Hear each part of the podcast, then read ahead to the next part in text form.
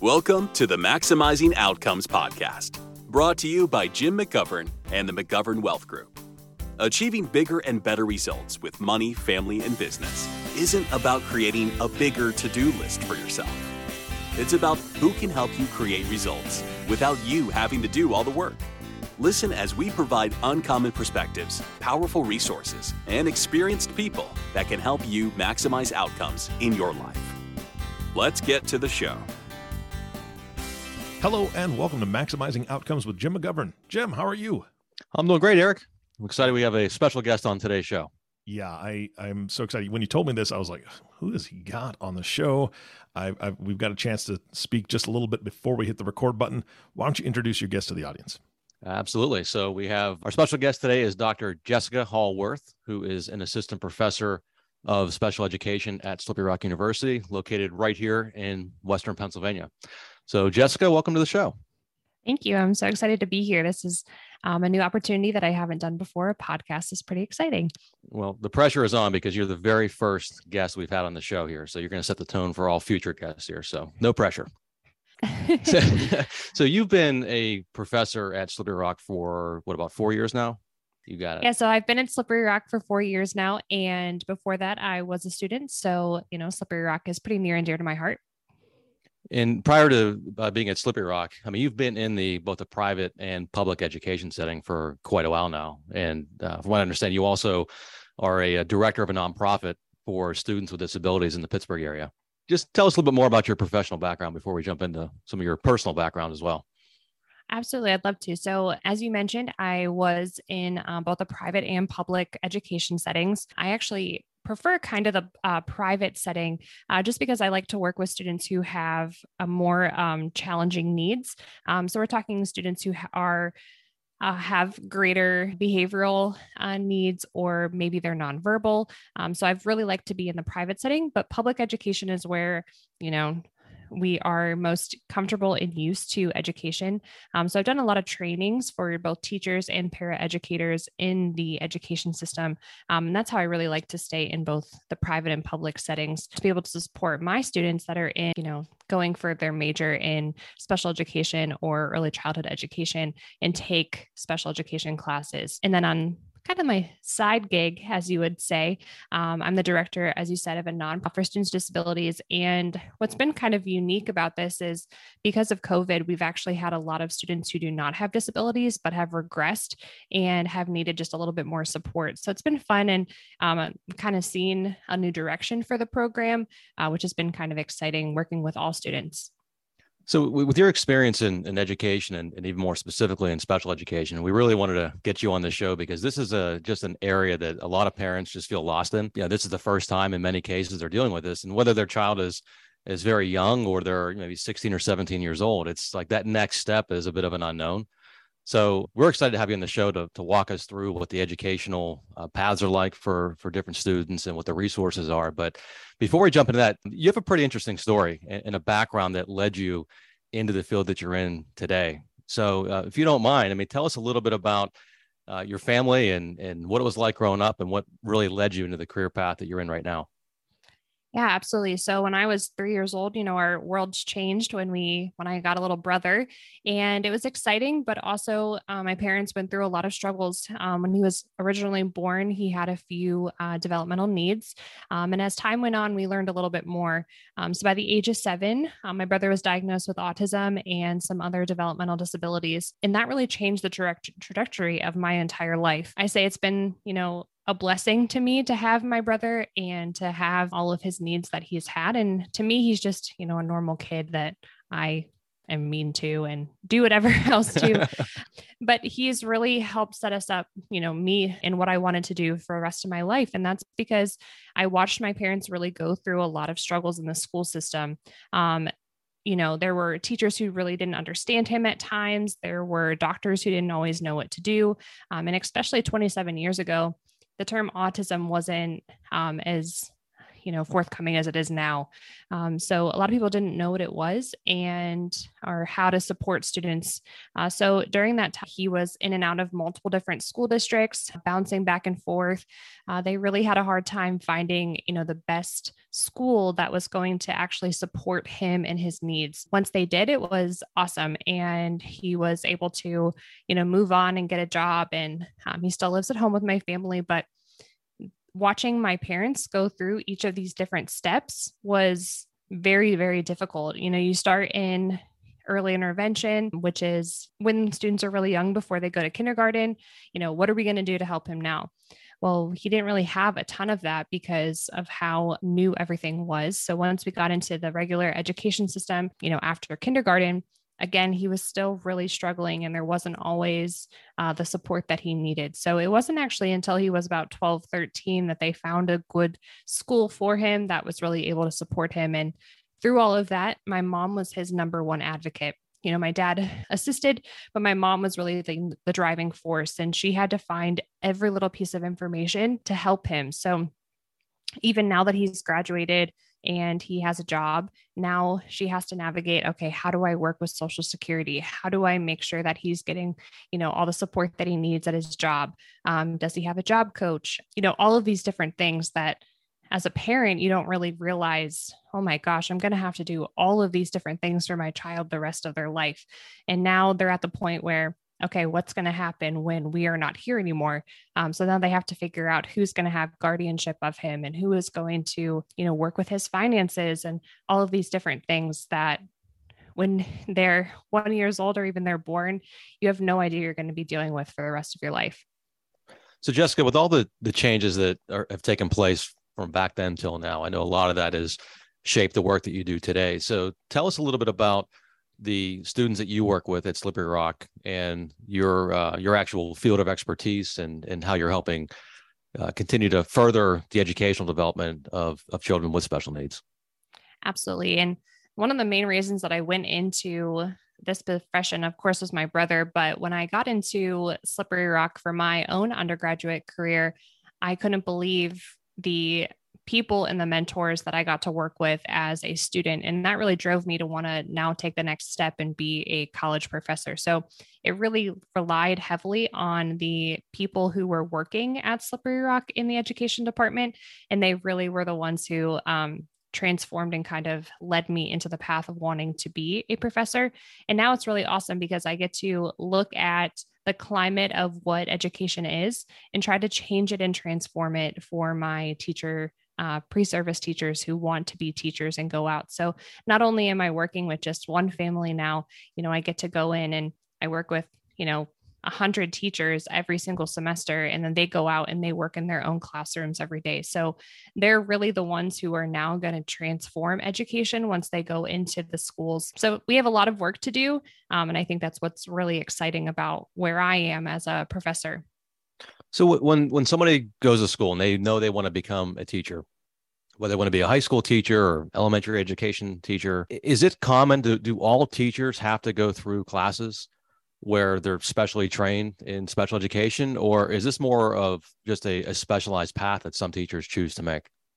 Yeah, for a while, um, students were not required to take any special education classes. So if they were just going to be a math teacher, and they were just, you know, specialized in math. Or if they were going to be a social studies teacher, they would so specialize in social studies. But now it's pretty much integrated into every a different profession within education. So, no matter which type of teacher you want to be, you have to at least take some formal background information on the law and learn about, you know, what does it look like to have autism or what does it look like to um, have an intellectual disability. So that way in your classroom, you not only know what the disability looks like, uh, but you also know how to support them in the classroom if you needed to. Educational system is already rather vast and it has its own set of complexities but special education is something that's completely different to most parents that are experiencing this for the first time so jessica can you just give us an overview of you know the path that different children can take from yeah, maybe the time they're they're just entering the educational system and just kind of guide us through into when they're an adult I know that we could probably spend five or six episodes on this, but if you can just start to give us an overview of some of the programs that are available, I think that'll be helpful for the audience. Definitely. I think the biggest difference between special education and the rest of the education system is special education is governed by the law, right? So you have the Individual Disabilities Education Act, which is, you know, a nationwide act that we have to follow and we have to see in our school districts. So teachers have a different responsibility because they do have to follow the law. Um, so if we start all the way at the beginning, say a you know student is uh, just born and we realize that they have Down syndrome and they're going to need maybe more support, you know, a typical child. Uh, typically, they're going to start with their pediatrician. The pediatrician is going to notice all of you know possibly these different areas of development that they are behind in and where they need to grow. So typically, they would then be referred to an early intervention program, which is from the time of birth until three years old. And again, this can vary depending on the state that you're in. But here specifically in, you know, Pennsylvania, we have early intervention until three years old, and then they go into what we call quote unquote our school system. And they're then um, under the school districts. So they would then be in a preschool um, and then they go into kindergarten and they're going to receive help from their teacher. If they do need support from special education, uh, then they would have a special education teacher or a case manager who would then oversee them at that point. In Pennsylvania specifically, we start transition at around age 14. Other states, usually around 16, somewhere in that age period where you're going from middle school to high school, you're then going to start your transition and what it's what's it going to look like for uh, graduation and what you're going to do after that. Um, so there's a lot of different programs out there that can support uh, families through this whole transition um, at every period, right? Because there's not just one big transition when they go to high school and after. Uh, we're talking transitions all the way from, you know, three to five. There's lots of different transitions that students go through. So one particularly is the ARC, um, and that's the largest advocacy organization in the United States for citizens with cognitive, uh, intellectual, and developmental disabilities in their families. And their whole mission is to promote active citizenship and inclusion in every community. So, no matter where you live, they're going to be really helpful in supporting if you want an outside organization that's not in your school district for help. So, if we could go back to the the early intervention years, uh, which I believe you said was from birth until the child's third birthday. What kind of resources are available in that program, and you know, is there a cost to it? You know, how do people, um, you know, how do people even get started with that? Definitely. So the pediatrician will provide you with different organizations that you can call in your state because like I mentioned, you know, every state handles an early intervention differently, but for the most part every state is going to be free. So, here specifically in Pennsylvania, early intervention is completely free. Uh, we have things like physical therapy to support students with their gross motor skills. Um, if you have a student who needs help with fine motor skills and feeding, uh, you might have something like occupational therapy or even transportation services for the family to be able to get to a different service. Um, so, again, early intervention is completely free. And one of the nice parts about early intervention is it's focus is completely around the family. Um, so the family who works directly with the child is going to be learning how to support the student with different interventions and supports at home. So that way they can learn to do over their whole time period um, in which they need to work on that specific skill. Once you get into the school district setting, you know, the teachers are only working primarily with your student. So early intervention is nice because it's really a family approach. And then when, when they get into the, the public schools, I mean, there's there's a lot to this, obviously. So how do they how do they track this, pro- make sure that they're, they're measuring their progress and everybody's on the same page? Is there is there some kind of a document that that guides the teacher and the family through all this? Yeah, if you let's say we have a first grader who the uh, teacher, you know, is watching and, you know, you start to work on reading. And the teacher is going to be taking data to make sure that the student is progressing, um, just like they would with a regular report card, right? So they're taking data and they're watching their students grow. And they might notice that a student is not reaching reaching the milestones or the benchmarks that they um, would hope them or hope they would so now they have this data that's showing hey i have some red flags um, so then they can go and they can request for the student to be evaluated um, and they would get permission from the families as well as their school district, and they would move forward with a formal evaluation process. Um, and if the child then um, we have some data that says, hey, you know, we do need to move forward, and the evaluation comes back that maybe they do have a disability, maybe they have a reading disability or something like that, uh, then they would get the support they need and they would have what's called an IEP, which is an individualized education plan or a program. And this would then guide the teachers and the families to support them and their goals. So I'm sure you hear this all the time, Jessica, because I know we hear it on our side. Is that uh, a lot of times parents don't even know all the services that are available to them. Yeah, they're they're just kind of lost and trying to navigate this themselves. And they're busy. They have careers. They have other children. I mean, they're they're really pulled in a lot of different directions. So, uh, how does a parent even find out what some of these services are and what's available to them, and and how do they? I guess who who guides the parents?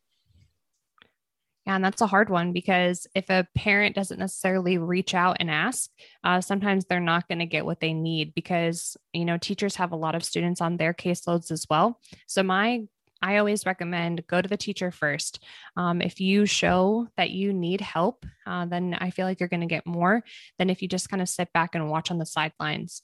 Um, and you know, that's an unfortunate thing for me to say. I wish that I could just be like, you know, you're going to be given this red carpet um, and everything's going to be out there for you. Uh, but unfortunately, I don't think that that's how it is yet. And hopefully we can change that as time goes on. But go to your teacher first and ask for help if they're already in the regular school system and then go from there. If you're not in a school system yet, really rely on that pediatrician that you go to or this sounds kind of silly but in today's age you can really just google and you know what is near me? Where can i get help? I think that's always a good place to start. Are there any, any services available that, that kind of act like a like an advocacy program for parents and the students that, that assist them with this or is, is it really you're you're out on your own? Um you do have the ARC within each of your different uh, states, but there are some comprehensive services and supports for children and uh, adults. And typically they're different between every state. Here in Pennsylvania, specifically Western Pennsylvania. Achieva is the largest provider. Um, so I feel like now that you have our listeners have a name like Achieva or the ARC, they could go and then Google. And even if they don't have it specific in their state, they could always call, you know, Achieva or the ARC and say, hey, where do I go from here? Just Google, find their number. And I think that that's always a good place to start. Okay. You mentioned the the individualized family service plan. and you mentioned the IEP how often do these things get updated? Is this something that's just like a you know once a year kind of approach? Is something looking at monthly? I mean, what what do you recommend around that? Yeah, with early intervention, you have your individualized family service plan, and these documents should be looked all the time. So every week, you're going to be doing your progress monitoring, um, and that should have a direct reflection of your IFSP. So, specific to early intervention with your IFSP, that's going to be the legally has to be looked at at least six months. Um, so every six months, they're going to give updates. Now, within your three to 21, so with the IEP, that is going to be looked at yearly, but you never want to look at it just once a year. So as the student progresses and developmentally they're reaching their milestones, you should be going in and making um, changes to that all the time. This should be a working document. You know, you don't want your student to become stagnant. So if they reach a goal within a month, you should be going in there and changing it. So that way the student is making more progress. Um, very similar to if you're training for a half marathon and you reach finally uh, the three mile mark, you wouldn't just stop there and continue doing three miles and never reach uh, that end goal. So, very similar. You want to go in and update it as frequent as you can. So I'm sure you've you've talked to people in many different school districts, and uh, I'm sure you've heard some some great stories, but also some some challenges the parents have faced. I mean, what are we're not going to mention any school districts here, obviously, but what are some challenges that you've seen parents come you know, come into as they're trying to navigate these waters, they're trying to do the best they can to to you know, get a great education for their child, but maybe the the school district just isn't very well equipped. What are some things that you've seen come up over the years that really uh, have been frustrating for the parents and the students? I think sometimes it's just not getting the individualized support that you know they want their student to have all the time. I, it's so hard. There's so many different students. There's so many different needs. And the hard part about special education specifically is that everything and everyone is very individualized. And i think that that's very hard for school districts to be equipped. Um, you're never going to have two students who look exactly the same or need the same exact thing um, which makes it really difficult. And i'd say that's probably the number one area that school districts have a really hard time with is because, you know, if I have five students, they all look completely different and I have to, you know, formalize their education in a much different individualized way. And I think that that's very hard for school districts when you're not always equipped, as you mentioned. So maybe maybe you're noticing that you know, your your student is just not getting the attention they need, and maybe the school district. I mean, they're doing the best they can, but it's just you know the child needs even more than what the school district can offer. Uh, what are some what are some other resources or other tactics that the parents could use to you know get their child those, those additional you know areas of, of programming or, or support that they need outside of the school district? Many ideas on that? I would say definitely go through Achieva or, you know, those types of programs. There's also so many nonprofits out there that support students that are either free because they get grant funding or there's so many scholarships and things like that are out there. Um, so I would try to navigate what in your area is free that you could um, use or for a very low cost. Um, so things like the nonprofit that I work, you know, for and with that's a great program that a lot of you know families don't always know that it's out there but it's tutoring or it's uh, social programs that they can participate in that aren't necessarily driven by the school districts but they provide the students the you know the help that they need. So if we shift gears here just a little bit and we just kind of fast forward you know, maybe the child is is getting to the late high school years or maybe they're they're getting ready to graduate high school and they're no longer going to be under the direction of the school district. Uh, what are some programs that are available at that point to continue on with uh, either lifelong learning or uh, transitioning into the workforce? What are what are some uh, areas of resources that parents have to rely on for that?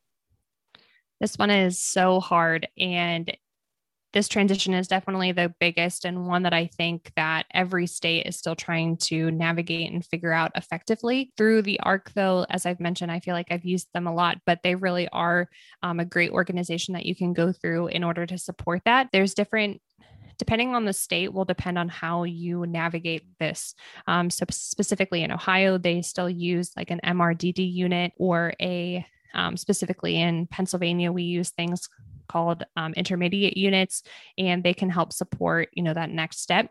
The great part about working with your school district during high school is you do have to complete a part of the IEP that focuses on transition and there's different areas and elements that you have to complete like employment where are we going to go next independent living goals so what where you know what is that going to look like? And then they also have to look at employment opportunities um, and education. So if they're going to go into maybe a community college and then get a job from there they're going to live independently um, so all of that is starting to look at at you know age 14 and 16 and hopefully they can uh, put out a plan and then the school district can also offer services to help you know connect you with what's next.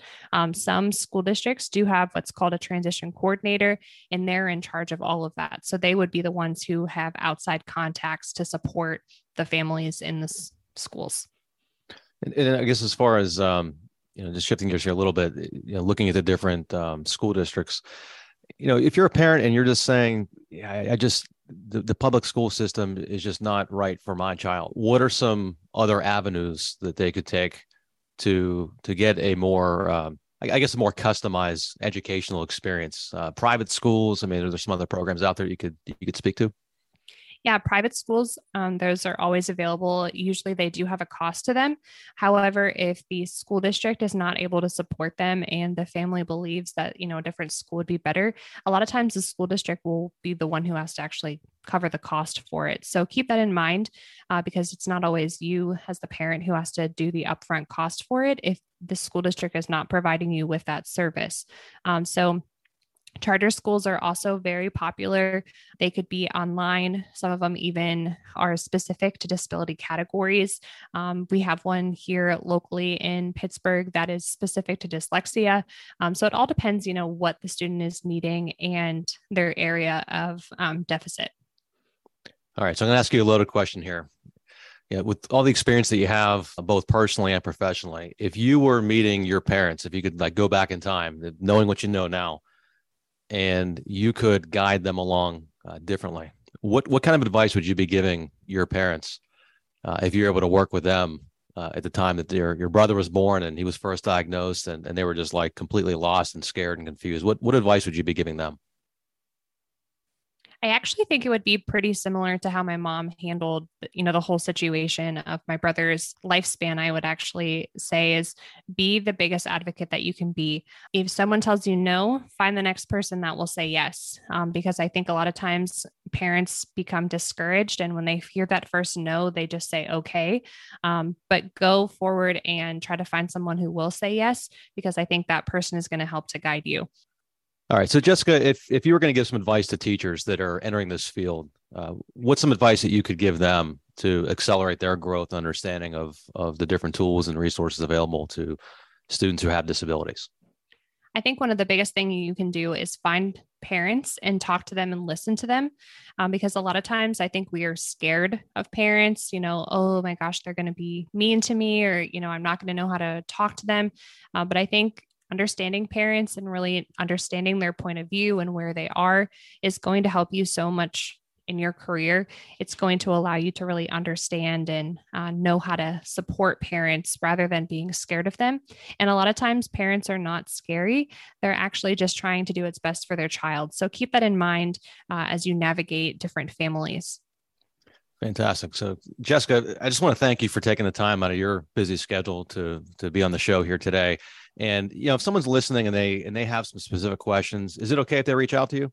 Absolutely. They can find me on LinkedIn. Um, it's Jessica Hall, H A L L hyphen W I R T H.